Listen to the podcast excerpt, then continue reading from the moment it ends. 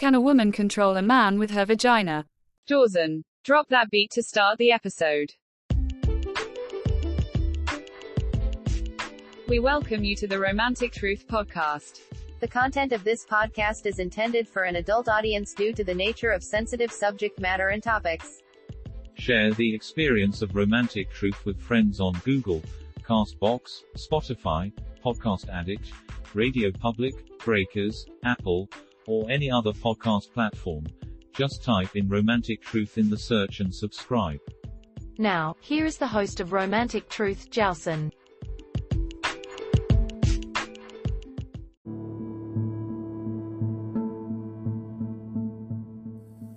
Hi everyone, Johnson with you here, Romantic Truth, Las Vegas. We're podcasting today out of Summerlin. And I hope everybody's doing well. And it's a nice little ritzy area in, in Las Vegas. As a matter of fact, this is considered the Beverly Hills of Las Vegas at best. All right, so let's get to the topic of today. Can a woman's vagina control a man? A lot of you have written in about this some of you women think that, yeah, you can. Others are like, no, you can't. Okay, let's look at a few things here. First of all, ladies, let me tell you something. If you have this conviction that your vagina can be like the American Express card, the Visa, the passport, if this thing could be a green card, if this thing will give you total access, it could be the Bible of a man's existence. Would you bank on it as being the thing that would save your relationship? Probably not. See, here's the thing many men and women have the misconception that sex is going to be the catch all end all to keep the relationship going. It's only a component of it. It's like going to the bathroom, it's like eating a meal, it's a bodily function. Nothing more than that. Now, the emotions that you put behind the person that you're with, the sentiments, the passion, all of those things are components of your love for this person.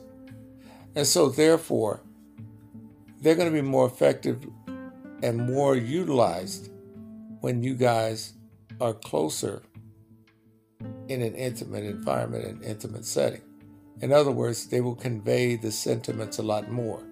You're with your partner, the closest you could ever be with your partner is inside of your partner, right? Now, that is the most vulnerable spot for a woman, as well as a man, but we don't talk about that. We only look at it from the woman's perspective as her being vulnerable by having sex with a man. Man's also vulnerable because a woman could be very mean to him. She could emasculate him. Say he has a little dick. Say he's a homosexual. They could say all kind of things. I said homosexual. They could say a whole bunch of things that would really degrade his perception. Now, here's the thing though. A lot of ladies, especially on TikTok, they really go overboard with this about how they want this and how they could do this and how they could gluck gluck 5,000, 6,000 7,000. It's all bullshit. It's all hype. Here's the thing when you see people doing this, what that is, is a cry for help. They're saying basically, I need somebody to pay attention to me. I need somebody to watch my content. I need somebody that I could love and that would actually, that I could probably have a relationship with or sex with. That's what they're asking for indirectly, but they want to look like they're in control. The reason why they do this is to come across in a provocatively and sexual nature. So, what this means in essence is that they're trying to present themselves in a way that they're not. Now, behind the scenes, when you talk to these people, because I've chatted with many of them, they're vulnerable women looking for love. They've been hurt, some of them been abused. Some of them had their hearts torn out by guys. And what they're trying to do is to put forth the most challenging thing for a guy to get from a woman her sex, her virginity. And so, with that, what happens then, he feels as though, let me go and try for this. And he's intimidated. A lot of these women will go on Instagram and different sites, post all these salacious pictures, and then treat the men just like the strippers treat the guys in the club. You know how they do when they go and the guy gets too close, she gets up, no more lap dance for you, and she does just enough in order to get a tip and to move on. Now, the problem is for many women, and guys, let me let you in on something.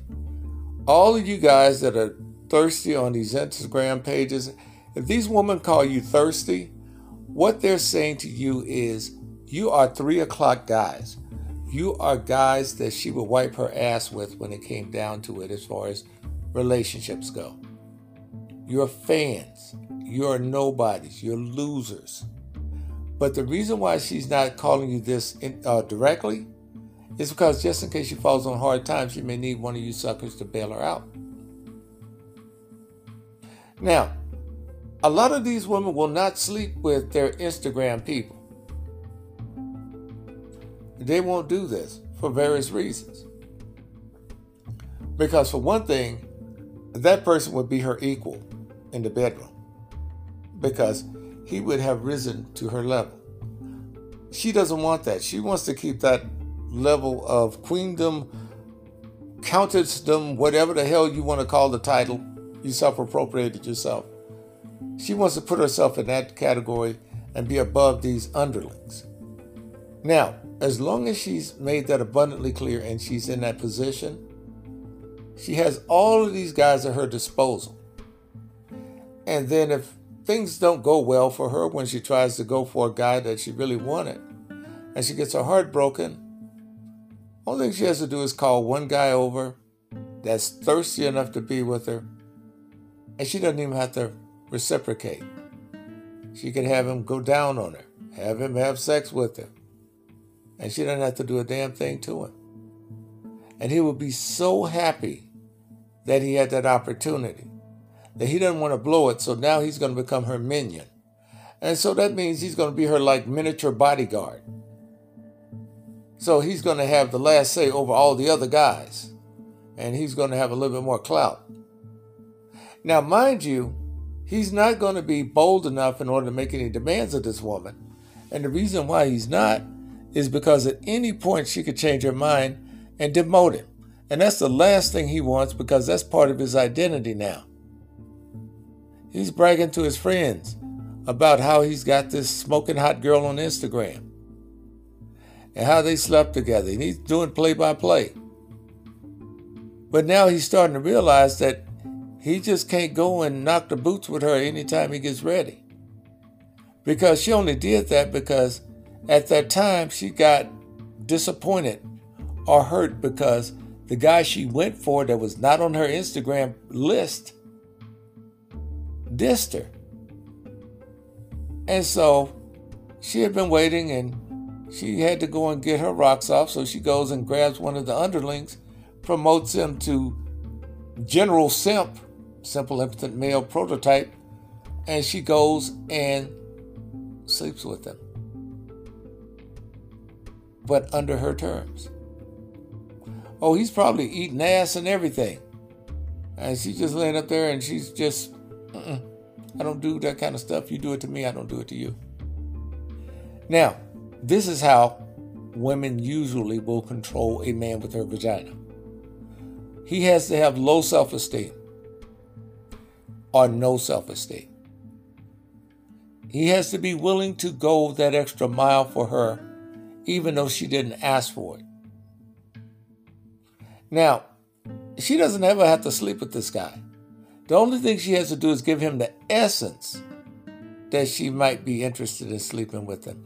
And that's enough in order to motivate him to be the biggest damn fool on the planet. Now, a confident man won't fall for that because he would see right off the bat if she's leading with her vagina, she's insecure. Now, that means if she's leading with sex or if she's prolonging sex.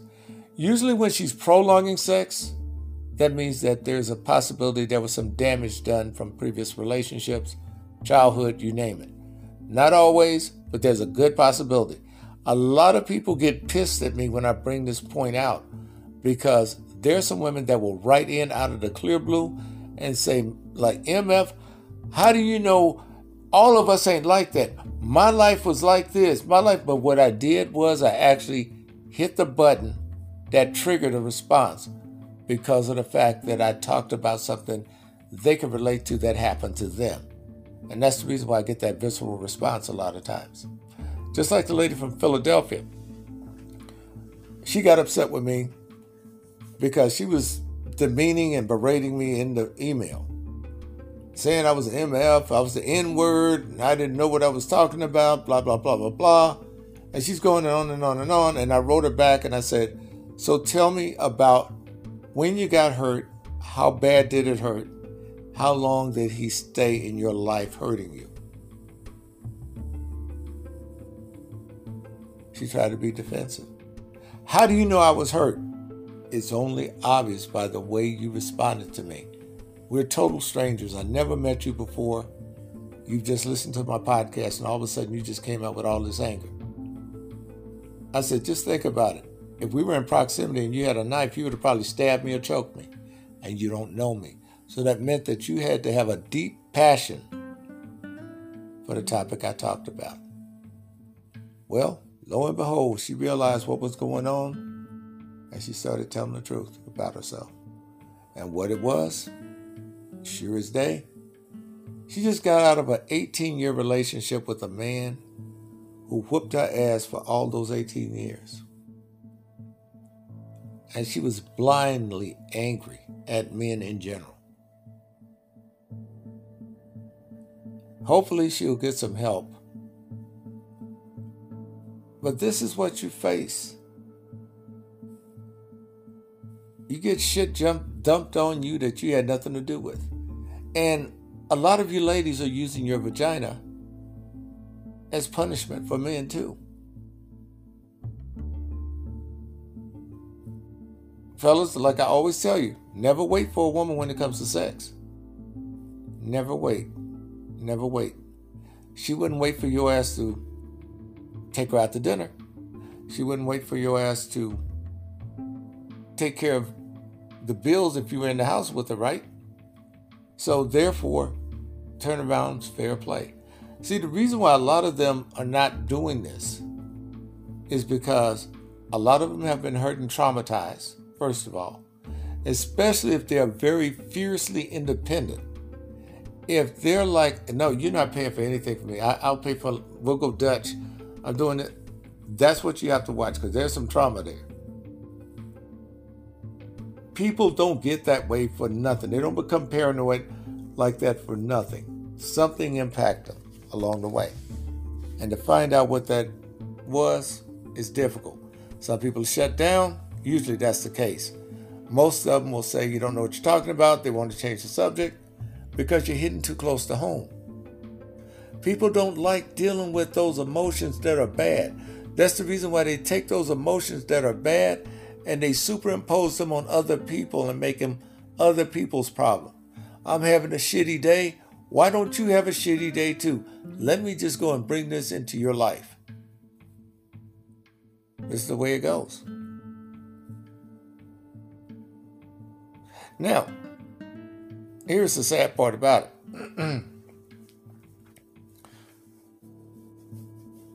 Many of these women that have had these issues with molestation, for instance, at an early age, they may come out very promiscuous. So they may look at sex as being a Visa or American Express card. So it's nothing for them to sleep with a guy who fixes her tires. It's, it's nothing for her to sleep with a guy that does her taxes or fix her computer. You'd be surprised in the hood, that's like currency. Women do that all the time. Because they value their money more than they do themselves. So they'll save the money that they have. Oh, they're not going to spend it on fixing a car. No, that money's going to be for my hair and nails. I'll give them some pussy to fix my car.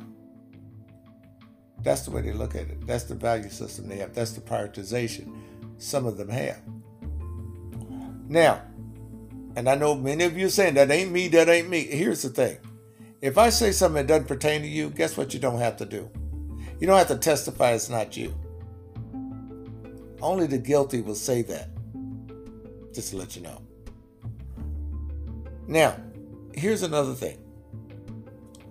You have another group of women who never have to give up sex, but what they do is they use the potential of it as the means to get what they want. You know, my ex wife told me one time, she says, um, her girlfriend, when she would ever need to go and get her Jaguar fixed, because her girlfriend had this Jaguar, and this damn car used to stay in the shop when dead on the road. And eventually she got one of those uh, Chevy, uh, I think it was a V8 350 engine conversion kits put on it. In other words, take the Jaguar motor out and transmission and put a GM motor and transmission in, save on money and maintenance. But anyway, she was going to have this done, get an estimate on it. And my wife went with her. And she said, Old girl said, the first thing she said, I need to go home and change. And she said, Why not? You look nice in your business attire because she had a business suit on. She said, No. Mm-mm. So she goes home, puts on this very short micro miniskirt, plunging top, no panties, high heel shoes, stilettos, no stockings. She goes to this auto place. She gets to the auto shop. These men can't stop looking at her. So they put her car on the lift to show her some of the things that were going on. She made it a point. My ex wife said she made it a point to bend over and spread her legs wide so that they could see underneath. After she had finished, she got that price down to two thirds less than what it was. The guys started saying what they could do for her off the clock, and it would be cheaper than doing it there in the shop. And she said, that's what she did. The guys worked on the car in her garage as opposed to her bringing it to the store. Now, women can use, and some women are very good at this. I told you about the woman that I knew that I met at Carlos and Charlie's. And we became friends and were friends for a very long time. She um, had five guys, older guys. And she was running them all. They all knew each other. She had an apartment in five different areas of Los Angeles. Each of them had leased a car to outdo the other one for her. So at each of these locations, she had a vehicle, not to mention her own personal vehicle. These men gave her money, took her on trips, let her go on trips. She and I went on a trip to Vegas, right here together, down at Caesars, and stayed a whole weekend on their nickel. Didn't know it at the time. She told me she was taking care of it. Yeah, she was taking care of it all right, but they were paying for it.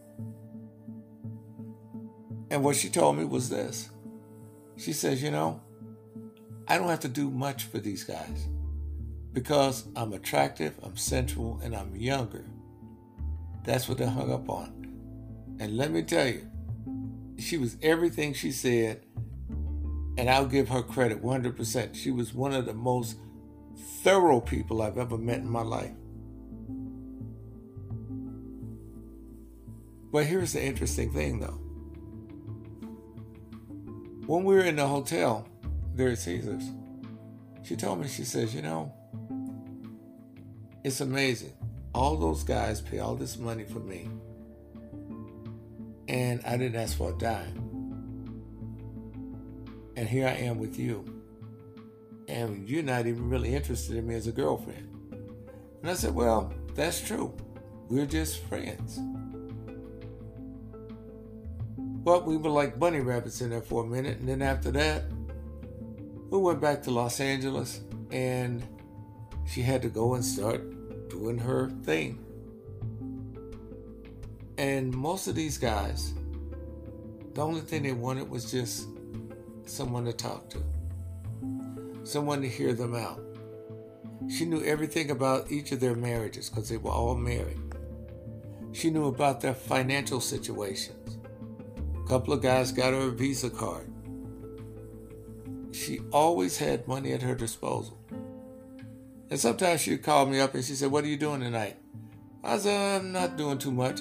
Let's go to Casino Morongo out there by Moreno Valley. Okay. And we'd go out there, stay about a couple hours, and then we'll roll back. Or else she might say, Hey, let's stay in a hotel in Palm Springs. And we'd do that. And it'd just be on a whim. Then I wouldn't see her for about six or seven months. But it was cool expectations weren't set because I didn't set them because I felt as though the relationship didn't warrant expectations. And sometimes you have to do it that way in order for you to protect yourself emotionally.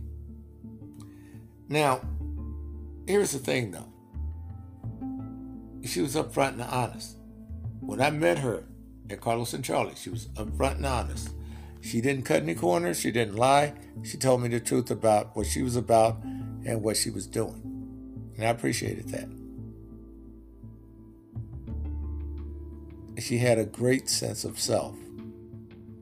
Even though she didn't see herself as perfect, she never once professed that nobody else is perfect. She accepted what she was and didn't have any regrets. Had a good job with the municipality, so she was making her own money. It wasn't like she was one of these women out there scallywagging around. Scallywag, that's an old word. And she was able to be successful in making. We're going to go forward, folks, in the next segment.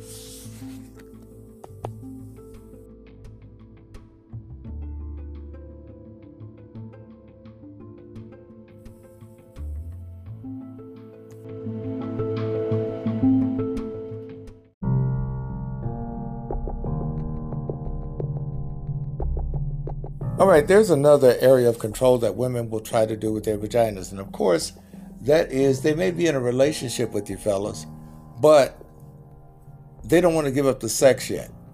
And the reason why is that they're afraid that you're going to leave them after you get it. Now, you have some women that are really paranoid about that. And so, what they want to do is they want to hold out as much as possible.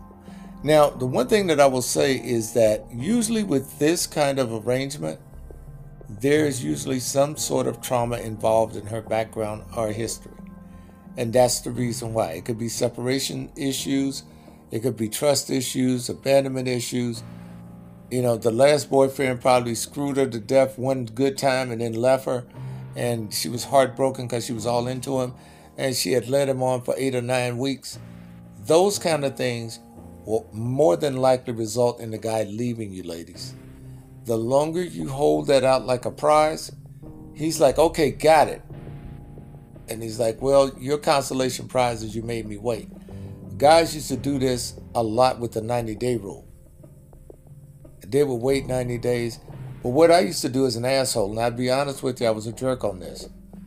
I used to wait until the 90 days and ask for another 90 day extension and not even deal with the women. If they went for it, I knew then they weren't into me, and that was cool. I wasn't gonna waste my time. But that one that I told you about, she extended it to 120 days herself and became very scarce. And then finally she comes to my doorstep. She's pregnant with another dude's baby and talking about, can I take her in? Nope. Blams. Close the door. Don't deal with that. Don't deal with that. Mm-mm. Now, when it comes down to you ladies, when it comes down to meeting a guy and you're already measured, you're already confident, you already are very well versed on how to manage your vagina when it comes down to incorporating it into the relationship and into the conversation.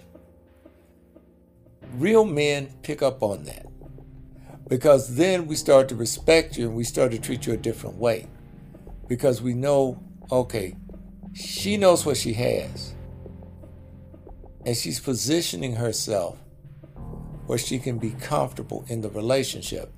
And if things materialize, then what she's going to do is she's going to act accordingly.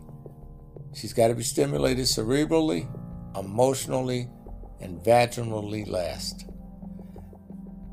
And she's going to take her time with it. But here's the thing she doesn't have to slow walk it and say, oh, you know, it'll be about like nine weeks before we start having sex. The thing is, as she's comfortable and she has a vantage point to see where that relationship could potentially go, depending on her level of comfort, not the timeline, but her level of comfort is when she will decide to have sex with you. And that's what you have to keep in mind. Because, see, all of her criteria has to be met because she's checking off boxes as she's going along. And if it's something she doesn't like, you're out of there. She's not going to waste her time because she has a better choice in man than you have in woman. Fellas, you got to deal with whatever is left over that wants you. It's the opposite for her. Let's just face it. That's the way it is. I don't care how handsome the guy is. The guy can have all these fine ass women after him. It's the quality of those fine ass women that's the problem. Because usually those women that are throwing themselves at him, the reason why he's not messing around with them, because he knows good and well, he messes around and get one of those pregnant, yeah, he's on a downward spiral for life. So that's the reason why he bypasses those women. And these are the women that the guys that couldn't get a woman like that would be more than glad to pick up off the floor. And that's the way that works. So you have these guys going and getting these women. They may be gold diggers. They may be women looking for the better option in a man as far as him being a six figure man or high value man, whatever the hell you want to call it, for this week. And then what happens, they go out and they realize that, okay, they got rejected by the guy they wanted. So the also ran or the guy that comes up next, who's not as um, desired as the one that she really went for. And she might mess around with him. She might even have him as a you know three o'clock guy or some kind of flunky, or maybe she may promote him up to be a six o'clock guy, which deals with him being nothing more than just a guy that goes out and have drinks with her. But in any case, she probably is going to utilize him for some particular effort that she has. Now, here's the interesting thing, too, is that when she's doing this, she may still try to go for that guy even though she got dissed. And that means that she might try to outdo the rest of the other women, depending on how bad she wants him, how passionate she is about him. So she may go and say, you know what, I'll sleep with him on the first night just to have him. Women do that with celebrities all the time. So, what happens? She goes, she does that. She thinks that in some way she's making an impact, leaving a memorable moment. She's done something that no one has ever done before.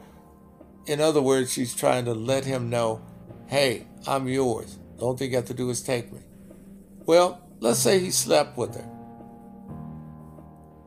And then after he slept with her, it was insignificant. It wasn't something that made him want to do it again. He's not motivated. Her feelings are crushed. So, what does that mean? The next guy is going to be the whipping boy. He's going to catch hell. Now, this also means that if there's another guy that she wants that doesn't want her, guess what she may do? Make it a point to interfere so that he can't help but notice her. How do they do this? And ladies, please don't do this anymore. A lot of you will start conversations, nonsensical conversations, just to banter so that you can show how smart you are to impress him. Don't do that. You'll get more mileage out of poise and grace than the intervention guerrilla tactic that many of you use. Try to get into a debate with them and then you don't have a plausible argument. And then the first thing you start doing is going after him personally so that you could build that tension up like in some kind of damn cheap ass soap opera. Nobody don't play those games no more. Mm-mm. You don't need that much attention. If you need that much attention, a man already knows you'd be too much work to deal with. I'm telling you, the woman that will always get the man, ladies, is going to be that quiet chick that does nothing but be herself. She may not be the most attractive woman in the group of you, but what she will be is the one who stands out the most. And she'll know how to do it with her demeanor, with her eyes, the way she positions herself. I told you about my friend's uh, wife back in the day. She could do that to any man. She had a way of mesmerizing men. Those eyes, the way she would smile. And it was as if she was in a relationship with you when she spoke with you, and you damn near had to pinch yourself to remind yourself that you guys weren't dating. It wasn't anything she did inappropriate. It was the way she carried herself. She carried herself like she could be any man's wife or girlfriend. And not in a loose way, but in a very respectful way. Men did everything for this woman. We went out to dinner sometimes, and they had men from the other side of the restaurant paying for her, even though they knew she was married because she was had that poise. She had that style. She had it. Whatever the hell it was. But it worked for them a lot. But unfortunately, she had a husband that didn't appreciate what he had. Now, another thing too. Some of you ladies really have it going on. I mean, you really got it together. You don't have the attitude. You're yourselves you check your self awareness every once in a while. You're confident. You don't beat up yourself when you're talking about yourself. You don't talk about how fat you are. You don't talk about you'd like to get your nose done. You greet someone and you start a conversation with them and you carry on the conversation and you're very engaging. These women that I'm describing now, they don't ever have a problem with getting a man. They have no problem in finding one. Their only problem is finding a decent one or a good one or a better one. But they get a lot of the cream of the crop. They'll get the first first guys that are really eligible for dating. That's what they get. They get that top echelon of men. Now, what happens? A lot of these women will mess around and they will sometimes lose confidence in themselves and in their abilities based on their options and choices. And that can hurt a lot. And what I mean by this, ladies, is that you may have it together, and then you say, well, damn, you know, I guess I got to start settling. Now, here's the thing about settling settling can sometimes be good, it can sometimes be bad. Let's talk about the good aspects of it. You get somebody who you know you could work with. They may not have been the person you wanted, but they damn sure will be up there to answer the call anytime you need help or anytime you need them in your life. In other words, they may not be the most handsome or wealthiest man, but they got the character and they have the integrity and the trustworthiness you need. That goes a long way. He can lose money overnight. Character, integrity, and all that, being that he has a track record of it and it's internalized, so it's not an external thing like money is, there's a, good, there's a less chance that he'll lose that. So, with that, this is how many of you good women have better choices than a lot of these ratchet women, than a lot of these women that are frustrated walking around there with their bottom lip under the damn nostrils, pissed off at the world, tearing down people, tearing down men, tearing down other women to make themselves feel better. Destructive individuals, emotionally destructive. Nobody wants that. Now, we're going to talk about also the other aspects of life where women may use the vagina in order to control the man. Stay tuned.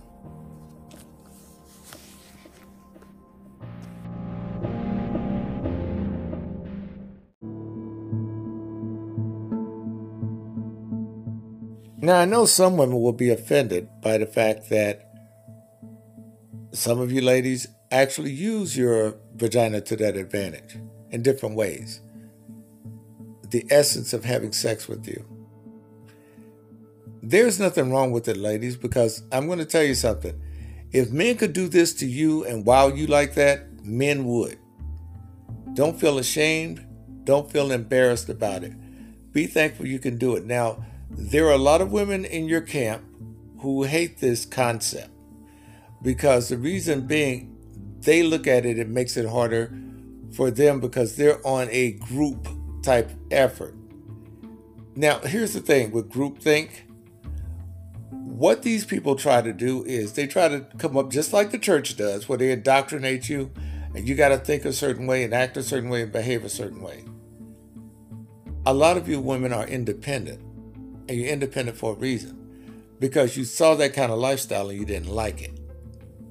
That's the reason why you chose to be you instead of, to, of being somebody that's in line or in, in some sort of uh, group because they feel as though they have to have an identity with some kind of entity outside of what they're dealing with themselves.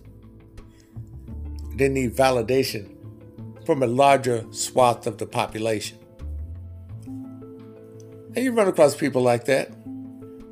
You know, I had a friend of mine that told me about his son going to Harvard.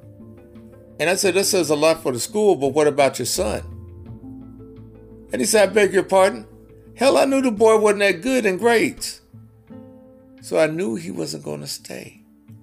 He was doing that for dad's sake. And sure as crap, the second year he dropped out of school. That wasn't what he wanted to do. Dad wanted bragging rights along with the family. The family had groupthink. You need to act this way. You need to be this way. You need to make us proud.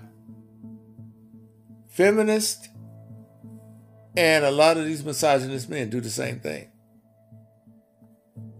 Oh, you need to behave this way and make us proud. And this is the reason why a lot of feminists are upset with women who use their sexuality to get what they want. And then you have some feminists that don't mind it. Because even in that camp, they don't have a cohesive group of people. It's not a monolith there either.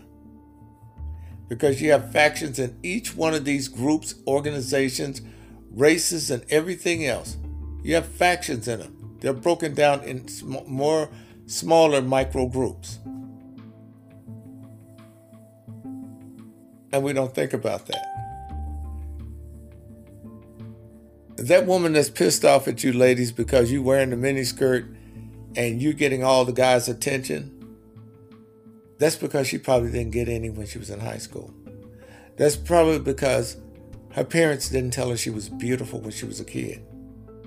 Probably because they told her she was too chubby and too damn fat to be a cheerleader. Dashed her hopes. And so the only thing she's known is to be negative.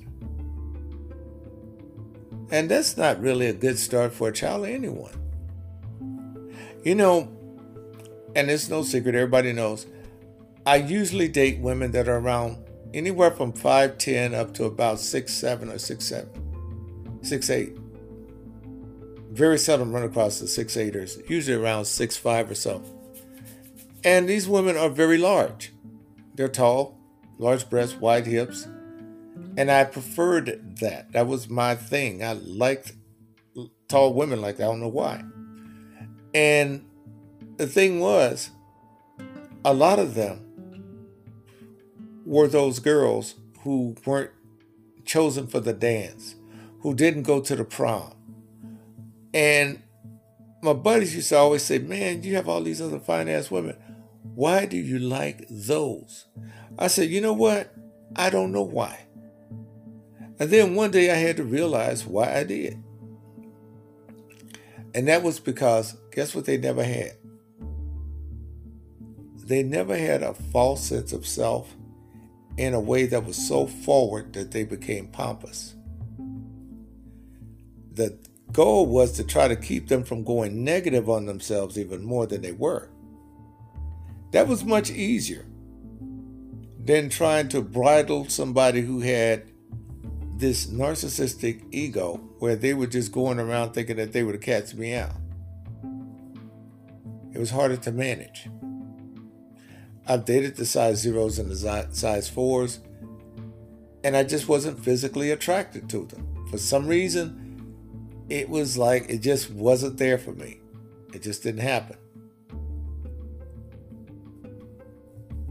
A lot of people used to tell me, you know, hey, I don't know about you. You messing up there. But that's the way it was. Because they're like, hey, you're missing some good opportunities.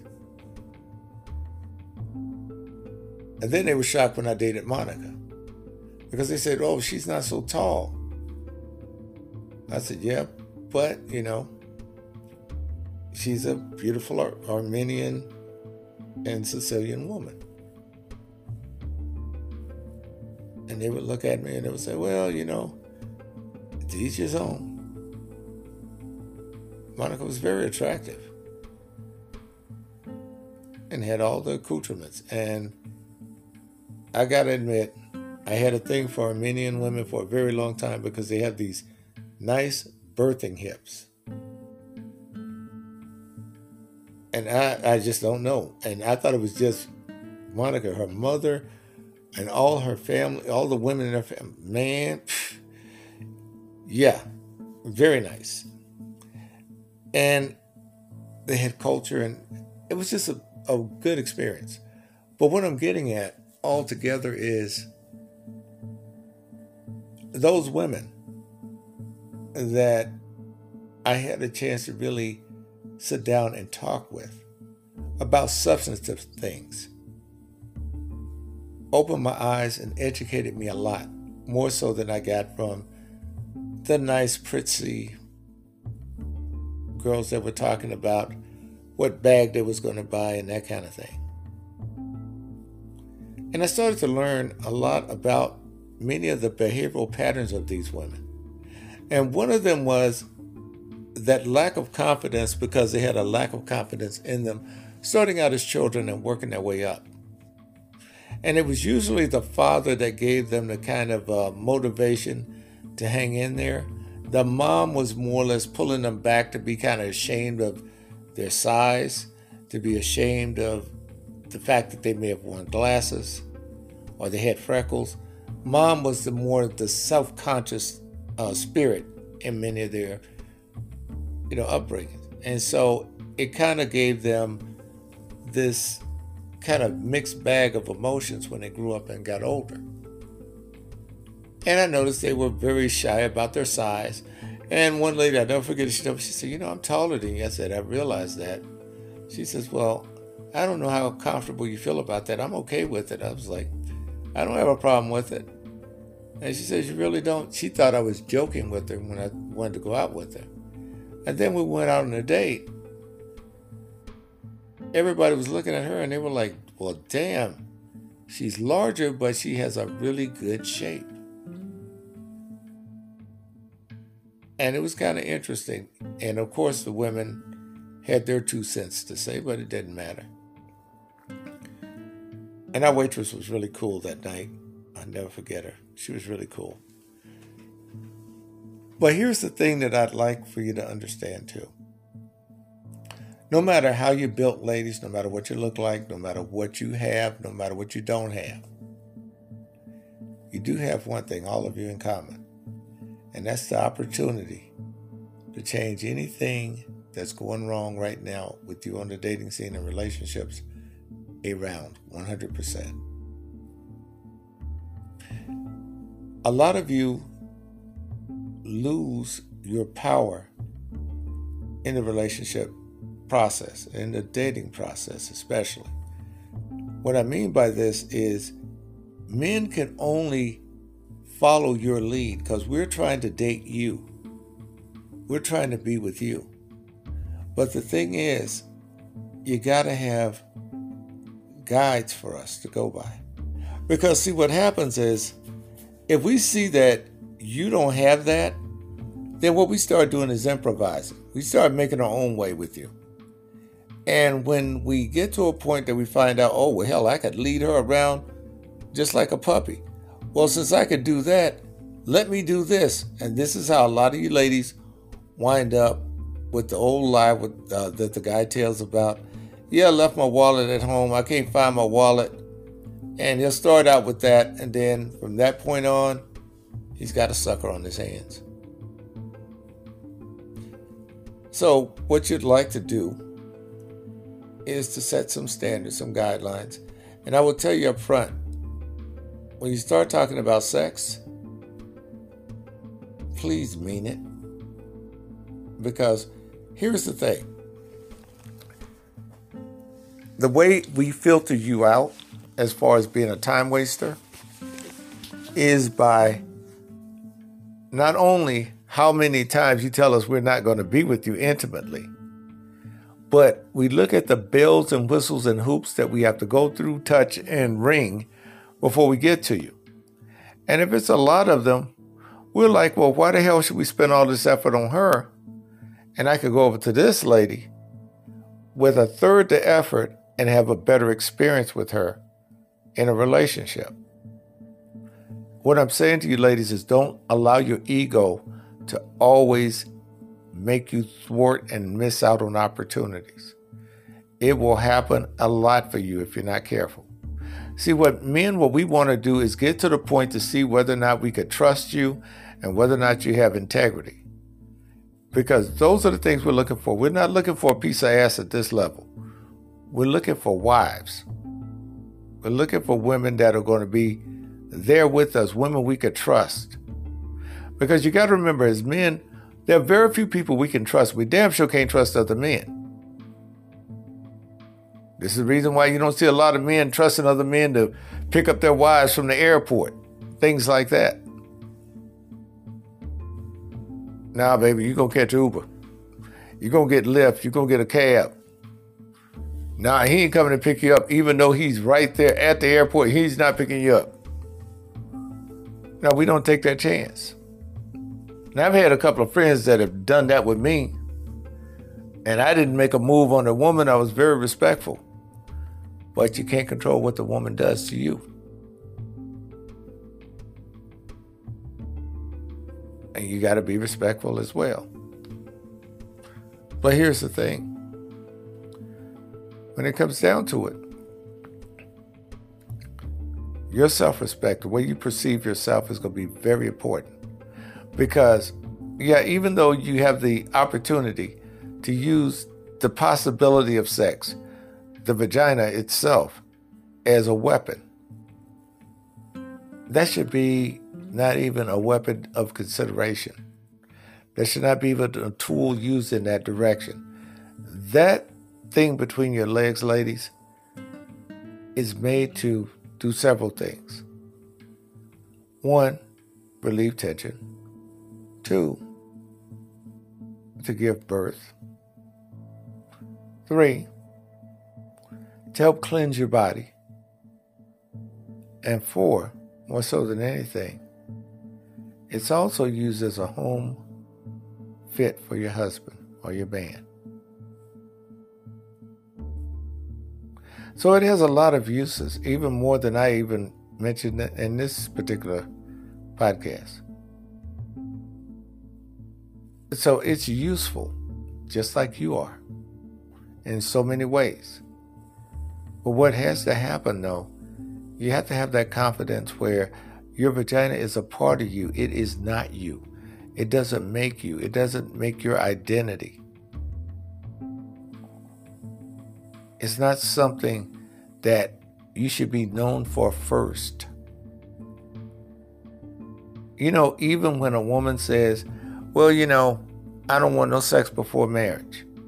But what the man does at that point is say, Well, shit, okay, no sex before marriage. That stands out more than anything else you've done as far as character. Because the way he looks at it, sex to a man from a woman is a sign that she trusts him. And that's the reason why it's important to men to have sex with you. Now, don't get it twisted. You got your F boys out there, right? And the only reason why they're out there is just to get what they can get and move on. Now, that's a different type of deal. But you're not dealing with that those guys on that level. You're dealing with men. You're not dealing with guys that you could see through that are transparent and they're only there for that particular moment. You're looking for somebody that's for a long-term relationship. And the thing is, these guys that are looking for that same quality, they look at it from the standpoint they trust a woman by them being vulnerable. And we perceive you trusting us by having sex with us and being intimate with us. So it's a trade off. We're trading off two vulnerabilities in order to create a bond. That's what it comes down to, ladies. It's not rocket science. But the difficulty you have, of course, is picking the right guy that's deserving of it. And I hear plenty of you, when you write in, you talk about that. How you've gone on Tinder and all the rest of these sites trying to find Mr. Right. And the only thing you found is a guy that's looking for a piece of ass tonight. I get it. And so it's difficult. And you have to, of course, work on your due diligence, filtering process. And another thing, not giving too many second chances because a lot of you wind up screwing up that way too. We'll talk about these things and others in just a minute.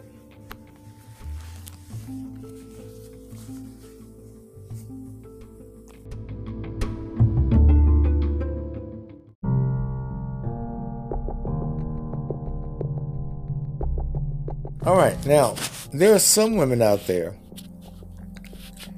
who have been burned several times by guys. In other words, they've, you know, played the vaginal game and then trusted the guy that they really wanted. And then after they did, the guy wound up breaking their heart, maybe leaving them with a child, and the guy's been irresponsible. And some of you take that to heart and you start punishing yourself. See, when you start talking about things such as not having sex anymore, sex before, no sex before marriage, and you start talking about no intimacy, you're not going to get serious about anyone. All of these things are punishments you're meting out to yourself first, based on your hurt. These are defensive measures that you're putting up because you don't want to be hurt again you put up all these barriers. Now, the thing you don't realize is that you got to live within those barriers that you're putting up. And then you start getting frustrated when you find a new guy that you like and you start tearing down some of those standards that you had because they were stacked so high. And as you go down to uh, breaking those down, you don't feel so comfortable. You feel kind of vulnerable. You feel as though, well, you know, I don't know if uh, this is the right thing for me to do. And so you're going to put that new guy through hell because you don't want to wind up like you did in the last experience. And see, a lot of times you don't post mortem, you don't really take time to heal, you don't take time to reflect and understand who you are again. Because, see, the first thing you need to do when you come out of a bad, traumatic relationship is to try to get your identity back. That's going to be the first thing. Now, it's going to be modified from the person that you were when you went into that relationship but you should have some semblance of remembering who you were. A lot of you ladies go overboard and you let these men run through you, and you lose your whole damn identity and mind too. And then come to find out, you're trying to rediscover yourself. You're having to go and to reconstruct yourself once again. You don't necessarily have to go and do that heavy lift. The only thing you have to do, really, is look at where you were at the beginning of the relationship and where you are now at the end of it. The deviation between what you did and what you tolerated between then and now is the change in the relationship. What you have to ask yourselves is okay, what benefited me? What hurt me? Anything that hurt you is a lesson. Anything that benefited you is an attribute to take forward into another relationship. That's what you have to understand. That's what you have to do. It will make it much easier for you. It'll just help you to hell out a lot. And you know, as men, sometimes I'm going to tell you, we will sit there and we'll try to talk to you and you diss us for another guy.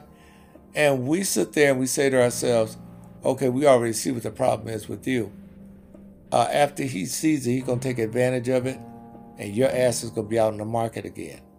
True enough, that would happen more often than you would think. And it would happen because a lot of times people would think, well, you know, I got it. I understand it. It's like you're a boxer and you just lost the last match, the last round, and you're getting back out there again without going through any kind of technical procedure in order to know what you're going to do in the next round. You just go and just get up because you're going off on emotion and adrenaline. And what happens?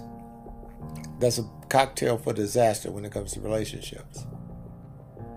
Because if you don't use any logic in your thinking, in order to choose the person you're with, you're a damn fool.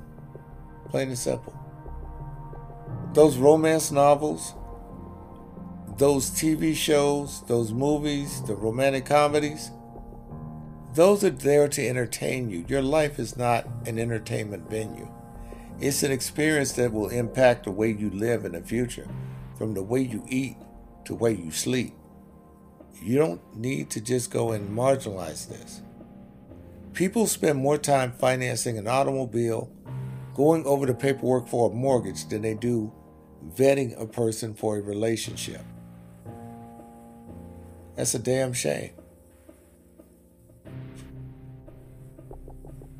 Some people spend more time on the toilet than they do vetting someone for a relationship. And that's bad. Half of them don't even know their partner. Don't even know what color is their favorite color. Half of them don't know anything about their family. They don't even know where they went to high school. They don't know what street they grew up as a kid.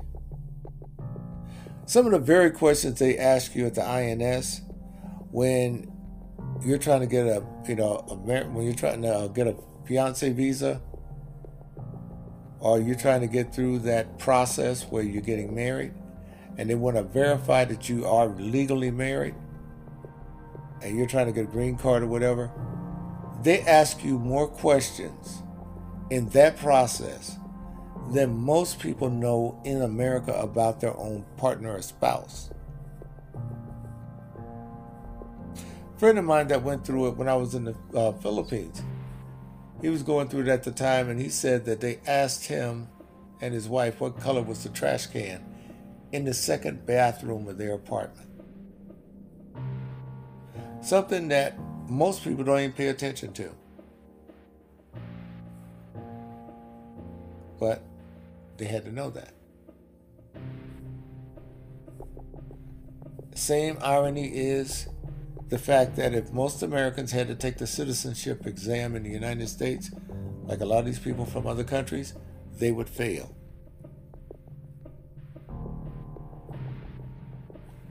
They would fail.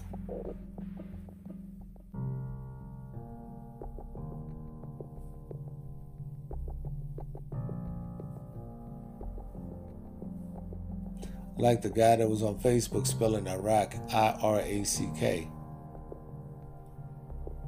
And one of the people asked him, Where was Iraq located? He said somewhere in Central Africa.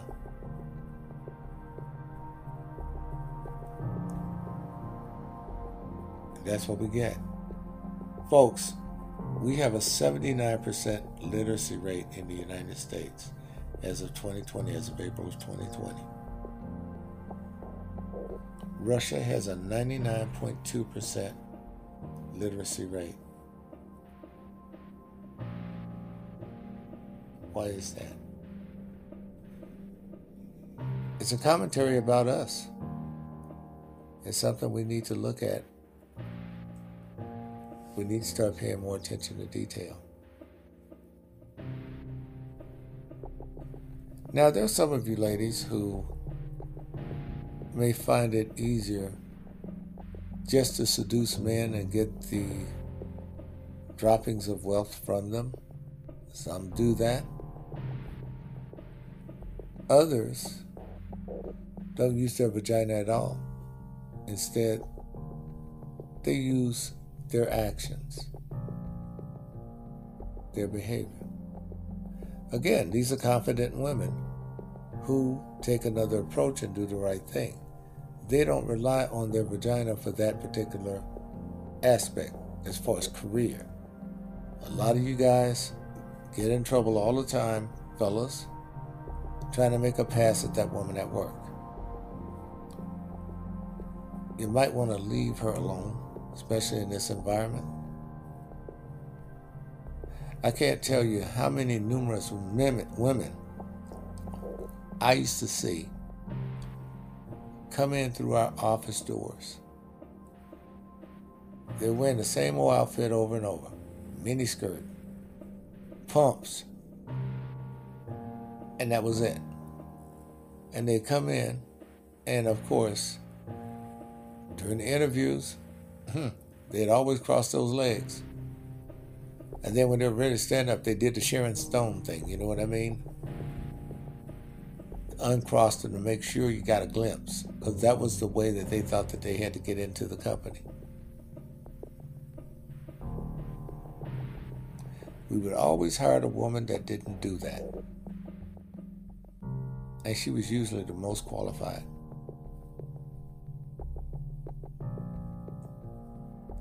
I will never forget, we had a position for a receptionist one time. And all of these young girls were coming in 19, 21, 22, and they all were doing their makeup in the lobby and all of this stuff. And there was this lady, she was about maybe 50, I'd say about 55. And she was very conservative, looked more like a motherly type that was, you know, dressed enough to go into working as a manager or something like that. And so we interviewed the other girls, and one girl was chewing bubble gum the whole time, popping the gum while she was interviewing. And the other one asked us, when could she have vacation? Now, the older lady came in later. We interviewed her, we hired her on the spot. The reason we did that, this woman, while she was waiting in the lobby to interview with us, she talked to the receptionist that had the job. She knew about the phone system. She asked questions about what the daily procedure is, routines, and she listened to people as they came through the door that work with the company. When this woman sat in there in that room to be interviewed, she told us stuff about us, about the company. And it was like we were sitting there getting an education. We hired her hands down. Of course, few people were upset that we hired such an older woman. But she was everything we wanted. She was attractive, she was vibrant, she was funny, she had a sense of humor, and extremely knowledgeable. But here's the thing she wasn't she wasn't sexy. And that's what sold us on her. Because we got a chance to see who she was as a person not to see what she was as a figure. Made all the difference in the world. And she was very good. She didn't stay in that reception job. Out the receptionist job, I think she only stayed there about not even 60 days. And then they promoted her to a supervisor, and then she went on to manager. Because she knew how to carry herself. A confident woman will always know how to carry herself. She will never depend on her vagina to be an excuse or to make the way for her. These women also will not use that as an excuse when they look for equality. These women are rational. They will say, okay, I don't mind being equal to a man to a certain point, but there are certain advantages I have as a woman that I would not have as a man if everything was meted out equally, which is true. Think about it for a moment. What if they said, okay, no matter whether you're a man or a woman, you get the same sentence? So if a guy would get 10 years in prison with no parole, the women get the same. That means they would have no defense for postpartum depression or anything like that, no mitigating circumstances. You take those away, I don't think many women would want that, being that they already have that at their advantage. And if that's taken away, they'll be facing the same thing a man will. And you have a group of women that are logical and understand that they don't want to take that risk and lose those benefits. That's the reason why they're not all on board with the feminist bandwagon. Because they realize the consequences associated with the loss of some of those privileges and rights.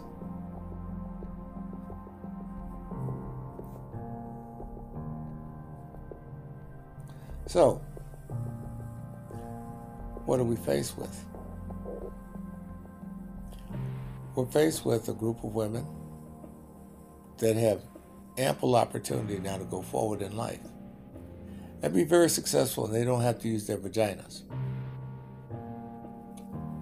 There's no need to. They have minds. They have hearts, feelings, and emotions, and what they're looking for are men who are receptive to those things. However, ladies, let me just warn you one last time your vagina will never control a man. It will never control his behavior. What it's going to control is his quest and his lust to be with you based on that alone. Nothing more. It's a negative equity relationship. The only thing he's concerned about doing is sleeping with you if you lead with your vagina. I'm just telling you this to make it easier for you.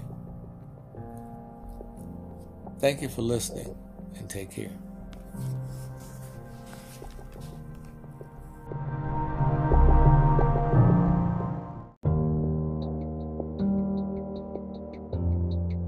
Romantic Truth would like to take this opportunity and applaud our listeners and over 40 countries for their support.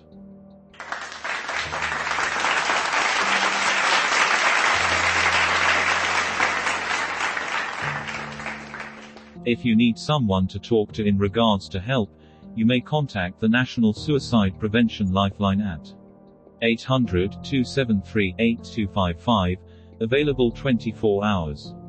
All correspondences read on the show have been pre-screened and pre-approved by the submitter to be aired on the show. The views and opinions of this podcast does not reflect those of Romantic Truth, Anchor, Spotify, or any of its affiliates. The opinions expressed are solely those of the host and guests, and should not be deemed as professional guidance, advice, or a professional practice. In the event you may need professional assistance, contact your local federal, state, or county agencies for specific assistance in social services, family counseling, or mental health services. For all medical, legal, and financial services please contact the appropriate licensed and certified professionals within your region. The music that is provided on this podcast that is not provided by Anchor is used under waiver by Jaws and One Music for fair use. Please be advised that the content of this podcast is under copyright by Romantic Truth and James Adams.